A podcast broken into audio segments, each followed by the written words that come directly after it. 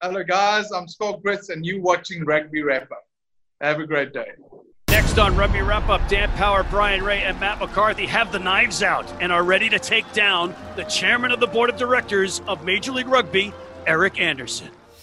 Rugby Wrap Up brought to you in part by the Pig and Whistle, the world's best rugby pub, the Murphy Kennedy Group, founded with the idea that construction can be done better, and Lean and Limber, stretching your way to a healthier lifestyle.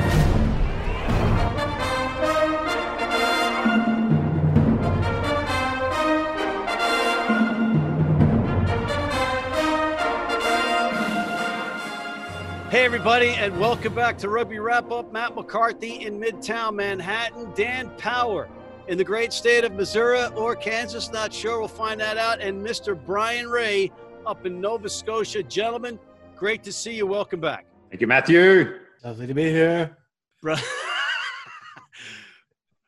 Brian, that is your best intro, a greeting ever. All right, so guys, we got Eric Anderson, the chairman of the board of directors of Major League Rugby. He's also the owner of the New England Free Jacks, and he basically is a very successful man who is a handsome man too, Dan. You're going to like him. But before we get to him, let's speed around the globe real fast. And I mean real fast because he's already in the waiting room. So, Brian, why don't you start us off with some what? Major League Rugby news? I don't look anywhere else. Yeah, a whole bunch of sightings. We got some college guys, Cam Dodson, Harry Masters. Masters, by the way, not technically signed yet, but he is going to Old Glory. Nick Hildebrand, coming down from Canada, headed to Houston. Gino Munn, local signing for Dallas. We had Bryce Campbell on the way back. Where is he going to? Vian Karati, Namibian flanker, he's signed up, and a bunch of re-signings. Chad Goff, Nacho Dottie, big re-signing for NOLA. So yeah, lots of news. Neasling Garicki, Nick Feeks as well, another beauty at NOLA. Roderick Waters, speedy guy at Austin. There you go. Nacho Dottie, how about Nacho Mama? No, still a free agent, unfortunately, Matt. Still a free agent. Speaking of free agents, Dan, things that caught your eye on the global rugby landscape. Global rugby landscape. Well, we're back in Australia. We're playing some rugby, and they kicked off things quite well.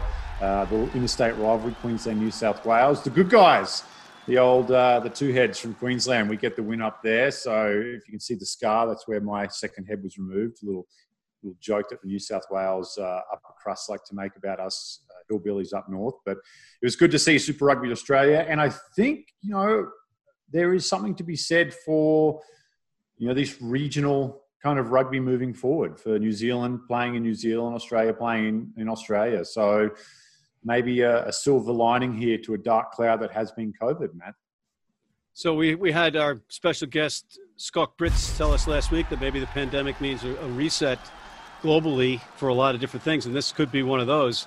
It'll certainly offset the loss of South African teams going north, perhaps, and the travel. But what does it leave with a team like Argentina, the Jaguars, that are in the Super Rugby? And that's a tough one, because obviously we've seen before in the Americas, Argentina is quite dominant when they come up north and play against Canada and the United States, and then through Central and South America as well. So maybe splitting that country into two. I'm not sure, Matt. That's a really good question. That's probably one that they're going to have to figure out, because Argentina is probably in a pickle where they're too dominant for their time zone. But the travel to the to Australia, New Zealand, too long, South Africa the same, and again to Europe, they're kind of on their island down there. So I don't have an answer for that one. Well, maybe they split them in two and bring them into the MLR, Brian. You know what? I'd just like to see them focus on the SLAR, the Super League. I know some people down there kind of think of themselves as high and mighty, but I think they need to contribute to the region as a whole. You got so much talent in the Jaguars, so much talent in the Argentina 15. There's more than enough for 4 Argentinian teams in that league. Spread them out, build up their neighbors, build up the rugby down there. And look, the top guys are going to go to Europe. We've seen Kramer go. We've seen Petty go. That's just the way that's going to go with the market anyway. So, the Aguirre's thing is disappointing, especially as he did so well making the final. But, you know, that's just the state of the world. We got to move forward. And personally, I'd like to see them focus on the SLAR. And then we'd have an awesome MLR SLAR final, you know, grand championship, America's championship one day. So that's what I'd like to see. All right. Speaking of which, the ARCs, the America's Rugby Championship, has been officially canceled by the COVID. That's a big bummer. Is that gonna devastate that setup going forward, or are they going to be able to regroup and come back? And here's a two-parter. Do we start furloughing USA Rugby coaches? That's a great question, isn't it? Because I think we've seen it with all major sports across the globe have done just that. I think there's enough value to having Gary Gold stay.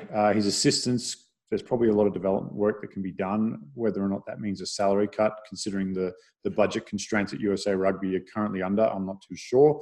But in terms of the ARC, this is going to sound bad, but probably not a bad thing to cancel, because there was some bad blood from the recent World Rugby elections. Maybe this gives it a chance to just kind of calm down and settle down, and we can see a reboot next year, Matt. Speaking of bad blood, some comments from overseas.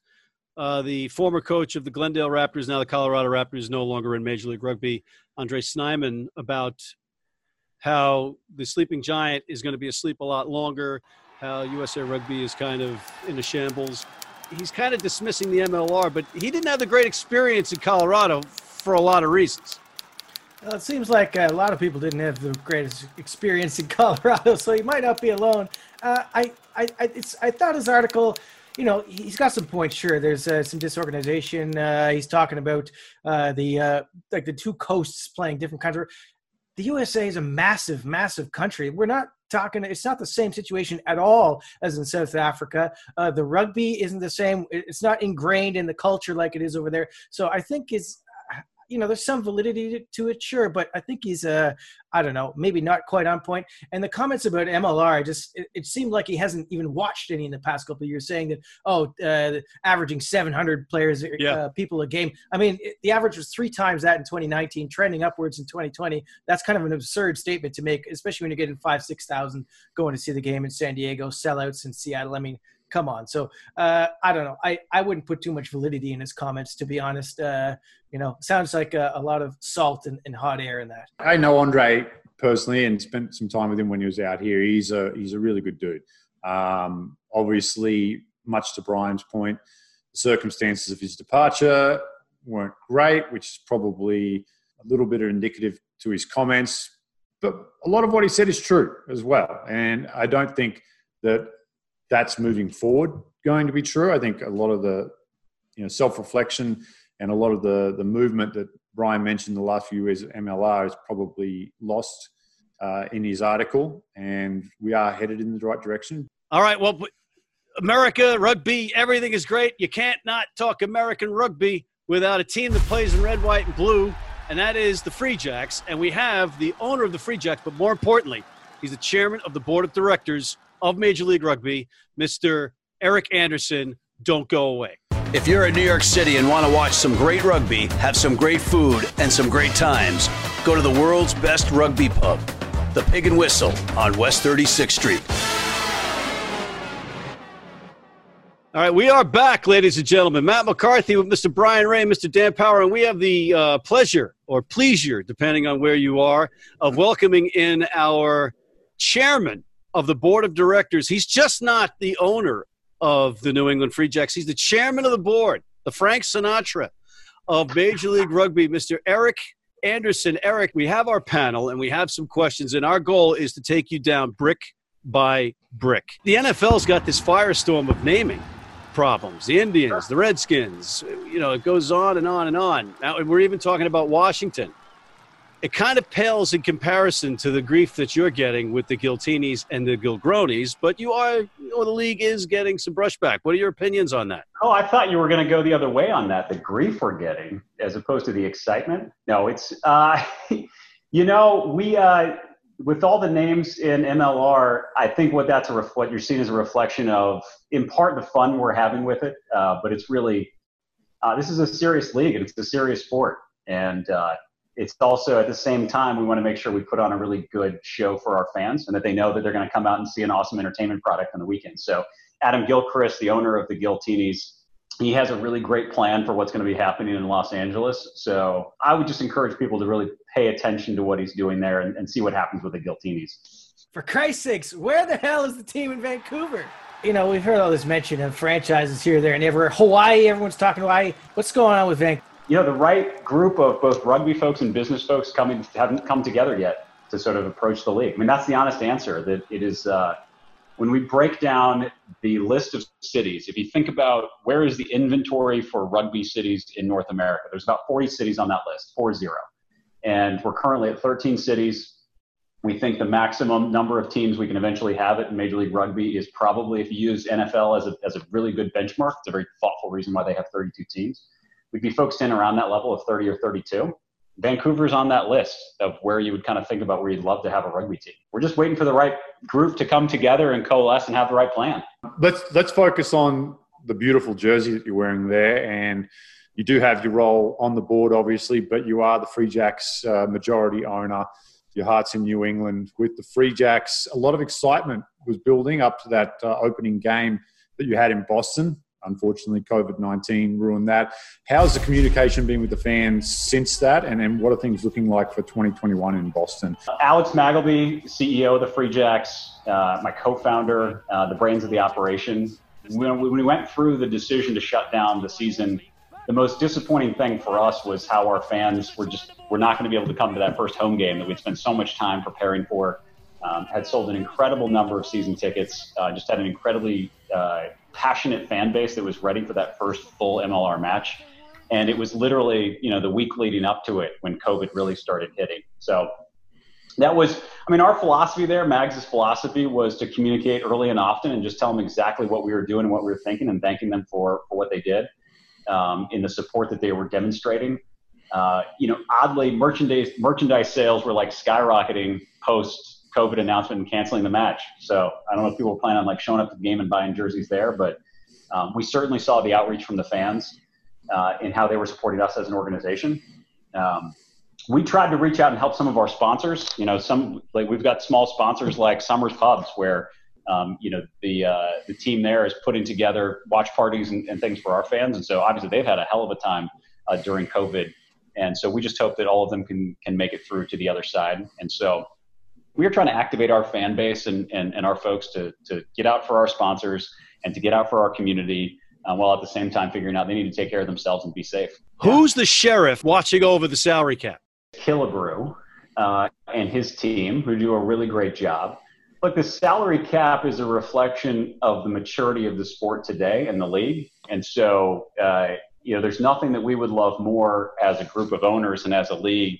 We want to see all of that money going up year by year, because what it does is not only attracts talent from all sorts of pockets where there are people playing domestically in other sports where we know that there's great crossover athletes coming from football, from basketball, from other areas.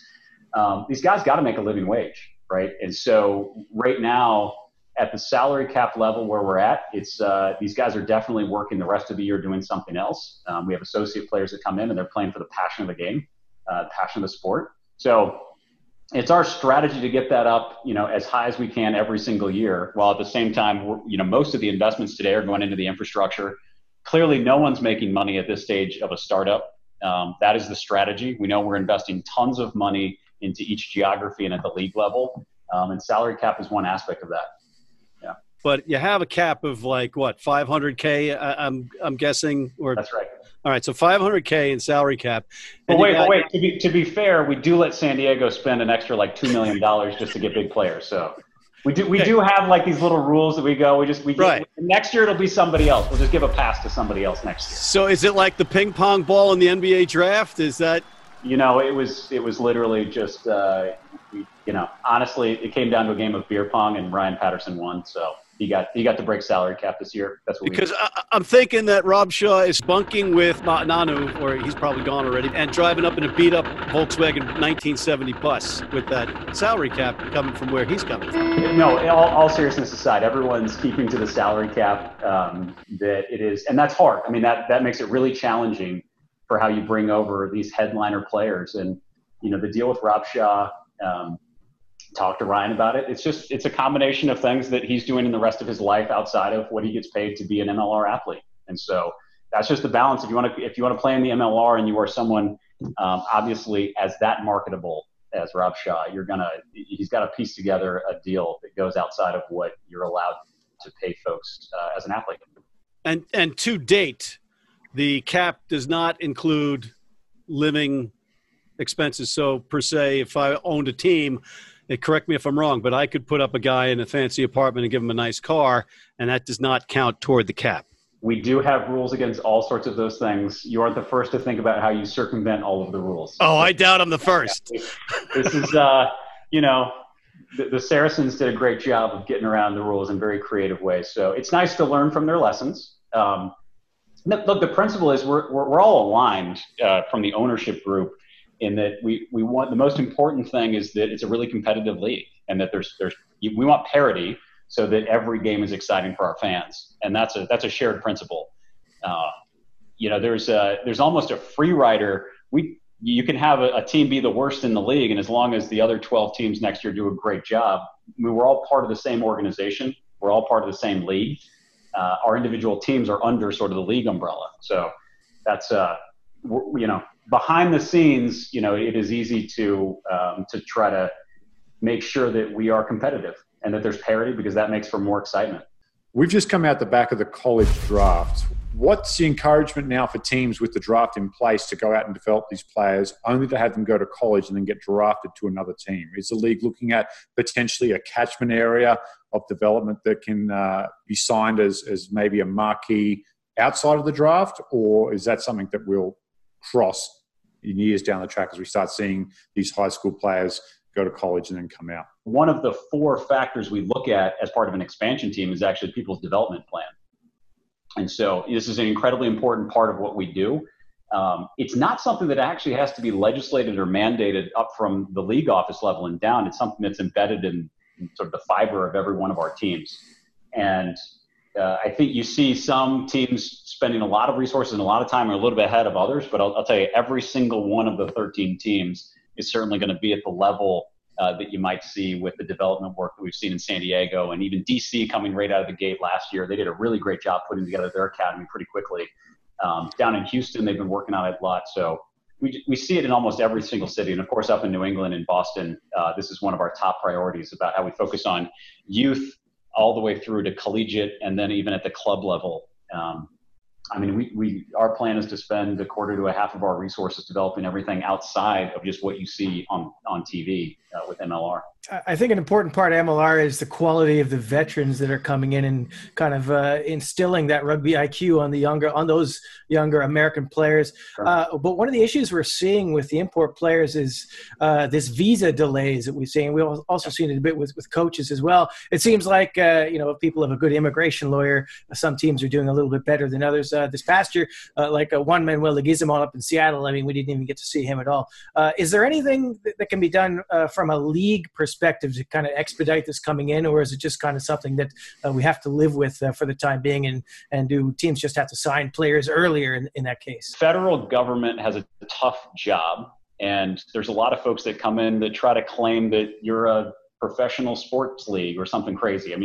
We all are aware of sports leagues that are a little bit more fringe than rugby, where you've got 800 million fans around the world. So yes, there are rules in place to get visas to play for a professional sports team. And in the first year of MLR didn't qualify for the statutory sort of revenue levels and all of these other type of things that would, just from a statutory standpoint, that's easier for immigration services to deal with that. We are at that stage now. So having wrapped up season 3 with COVID, it was obviously a shortened season, but coming into season 4, we've crossed all those key hurdles that I think makes it easier to check the box on everything with immigration services. So I would expect it to go more smoothly in the coming year. Again, these are obviously, the international players are really phenomenal, and bringing them in and bringing their experience in. We see a lot of players coaching other players across the league. And at the place where that really pays huge dividends for us here in North America is that they're really training the younger guys. They're training the folks that have less experience. But they're also, between matches or in the shoulder seasons, we're getting them out in the community, and just being a part, a citizen of New England for us, which has been really phenomenal to get people exposed to the sport and more interested in what we're doing with MLR. Yeah, there's definitely a buzz up there because that whole Carrot Cup thing was awesome. That was a great idea. The fans, the crowds increased each time. You guys figured out how to do the party thing. You know, you got the Dartmouth Cabal, which I always talk about unabashedly that I love. And yeah, as a University SUNY Buffalo guy, I want to sneak in the back door of that somehow. But it's a big tent. Well, we don't exclude anybody. I like that. It's an inclusive tent, that Free Jacks tent, and good beer. But you've done a good job with the marketing, but really, can a sports franchise succeed being called New England? Oh, come on. Are you kidding? Is that just because you're from New York? Like, you got to do that? I mean, come on. Yeah, where do you put your teams? How many of them are in Manhattan? Or, like, what do you consider, like, New York?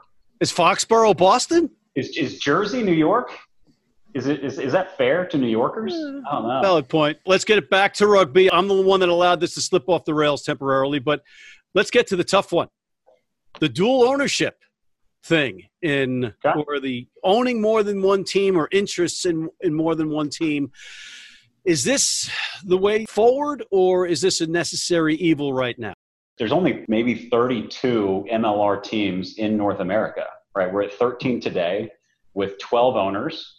And what we're committed to all as an ownership group is one team, one owner, because that feels like the right way for this to be competitive. It's like there's no – you want to be ganging up on that guy that called you names at the last board meeting for sure. So it's one team, one owner is absolutely the plan. It's about finding the right 30 partners. Rugby is one of the most exciting sports in the world. Behind soccer, it's one of the biggest participation sports in the world. And Americans love a full-contact sport that also is the accessibility and the safety and the flow of rugby in the United States. Like, we know it's going to be successful. There's no question. And so you want to be really careful about who your partners are, and you have to sit down within a boardroom and really talk to about where do we have shared interests and shared values. And so, you look at maybe a World Cup in 27 in North America or a World Cup in 31 in North America. When you're working back from a 31 World Cup in North America with 30 MLR owners, 28, 26 at the time, that would be a really great place to be. You want to have the right partners, so that you can last for a few generations with the right people as your partners. I know that conversation has been ongoing with World Rugby. Is there a checklist, and how far into that checklist are we as a country to ticking it? USA Rugby is obviously gets the credit for doing a lot of the work here and working with World Rugby on it. Really, Major League Soccer in particular has built all the right size of stadiums. And so I would look absolutely as part of our plan that how do we work with MLS or USL owners to make sure that we have the right venues in place? And we have a fair amount of time between now and then, and it's on the radar for every MLR owner of which stadium are you going to be in this year, what's your 3-year plan, what's your 10-year plan? And that might even be 3 stadiums for many of us. I think the money going into youth development in the academy is probably a pretty big gap, right? So we would want, I think if I'm World Rugby, you want the host country to be successful and to make a push. Certainly I'd want to see the USA make it even past the quarterfinals and farther from that. That's a big lift for us in the United States, given, as you well know, Dan, the amount of time it takes to become good at rugby. It isn't just like take some athlete off of another professional sport and teaching to play rugby. Yeah, having a professional setup in the United States that's continuing will help that get achieved faster. That's how we view it for the MLR. The best thing we can do to help World Rugby and USA Rugby and Rugby Canada is for MLR to continue to invest in the development of our domestic and international players and to bring in that fan base so that when you have a World Cup here in the United States, United States and Canada, I would say, we'd like to see a joint bid, of course, for North America. When you see that happen, you also want to see an awesome, well-educated fan base that knows and loves rugby. I wanted to segue to a question about global rugby because we see CVC is buying up a lot of different rugby teams or interests in leagues and setups. The latest is the 6 Nations, which may become the 8 Nations. How are the ongoing talks with CVC going right now? CVC is an incredibly professional group who understands the commercialization of sport. And look, these are incredibly sharp guys. I love seeing them come in and to put not only their attention and they're putting their money behind a thesis that certainly we believe in, which is the increasing commercial value of rugby domestically, but also internationally. So I love that they're putting money behind that. And these are really smart people who's, you know, they make a promise to the limited partners who give them money that they will make them more money. That's a really good sign for the sport globally. But what it also is they bring a level of professionalization that also helps. It's sort of, you know, they bring something different to the conversation, and also the capital then that can help make the investments that are necessary to invest in centralized content, invest in sort of how do we upgrade our stadiums, how do we engage with our fans. We get the privilege as rugby people of putting on a really great rugby game and investing that down to our communities. That's how we think about it in New England. And we got to do both. But okay, but speaking to you as the chairman for the league, do you have members of your ownership groups saying, okay, let's do a deal with CVC, where others are saying, wait a minute, let's build this thing up first before we consider bringing in somebody else because we might be selling too soon? I mean, there's no owner that's just a flipper of their interest. Like that is not where anyone is at. I mean, this league was started by 7 really passionate founding members who were all about rugby, and they put it in a business structure that at least what we saw. So we were not one of the founding members in New England, but we saw it in season 1 when it was coming together, and Mag was paying really close attention to it. And it was a high integrity group of folks who had a long-term plan for how it comes together. So as the league scales, everyone needs access to capital to scale. And whether you get that from your own ownership group, or whether you look to bring folks into your ownership group, or we look as a league to bring in folks into the league level. We look at all the options. I mean, that's just finance. I mean, there's only one rugby league in North America. And so if you understand sports and you understand international sports, and you understand the internationalization of media and media rights, you look in at MLR as an incredibly cheap trade is what it is from an investor standpoint. So I would hope CVC, I imagine, sees that as well, but there's other really great partners out there in the private equity world that have both capital and expertise that are aware of it. And look, our owners are interested in methodical and long-term growth of the sport. Free Jacks have a trademark on those collars, or can we get those anywhere else? Maybe across with every team in MLR. What's the deal here? You know, this comes back. So San Diego got the $2 million salary cap, and we got the collars this year. So I'll tell you what, I have a pink Post-it on my screen here for the final 3 things that I just wanted to say. A, I figured out you finally look like Rob Lowe. So you could probably get it to nightclubs saying that you're one of the Lowe brothers. 2, I'll take that. I have get a bucket hat and a collared shirt from the Free Jacks. Got it, and, Jack. I can do that. And more of that Free Jacks ale or lager. Those are all. We can make all your dreams come true, Matt. This is I am like the I'm easy. I am so easy, and Power is almost as much of a whore as I am. He's just you can get him from the Gilgronis in a second. The only thing I would ask is that we'll put some Free Jack stickers in that, and I just ask that next time you're at somebody else's office, you just put it right on my forehead, right here. There's a bald spot, right here. Oh.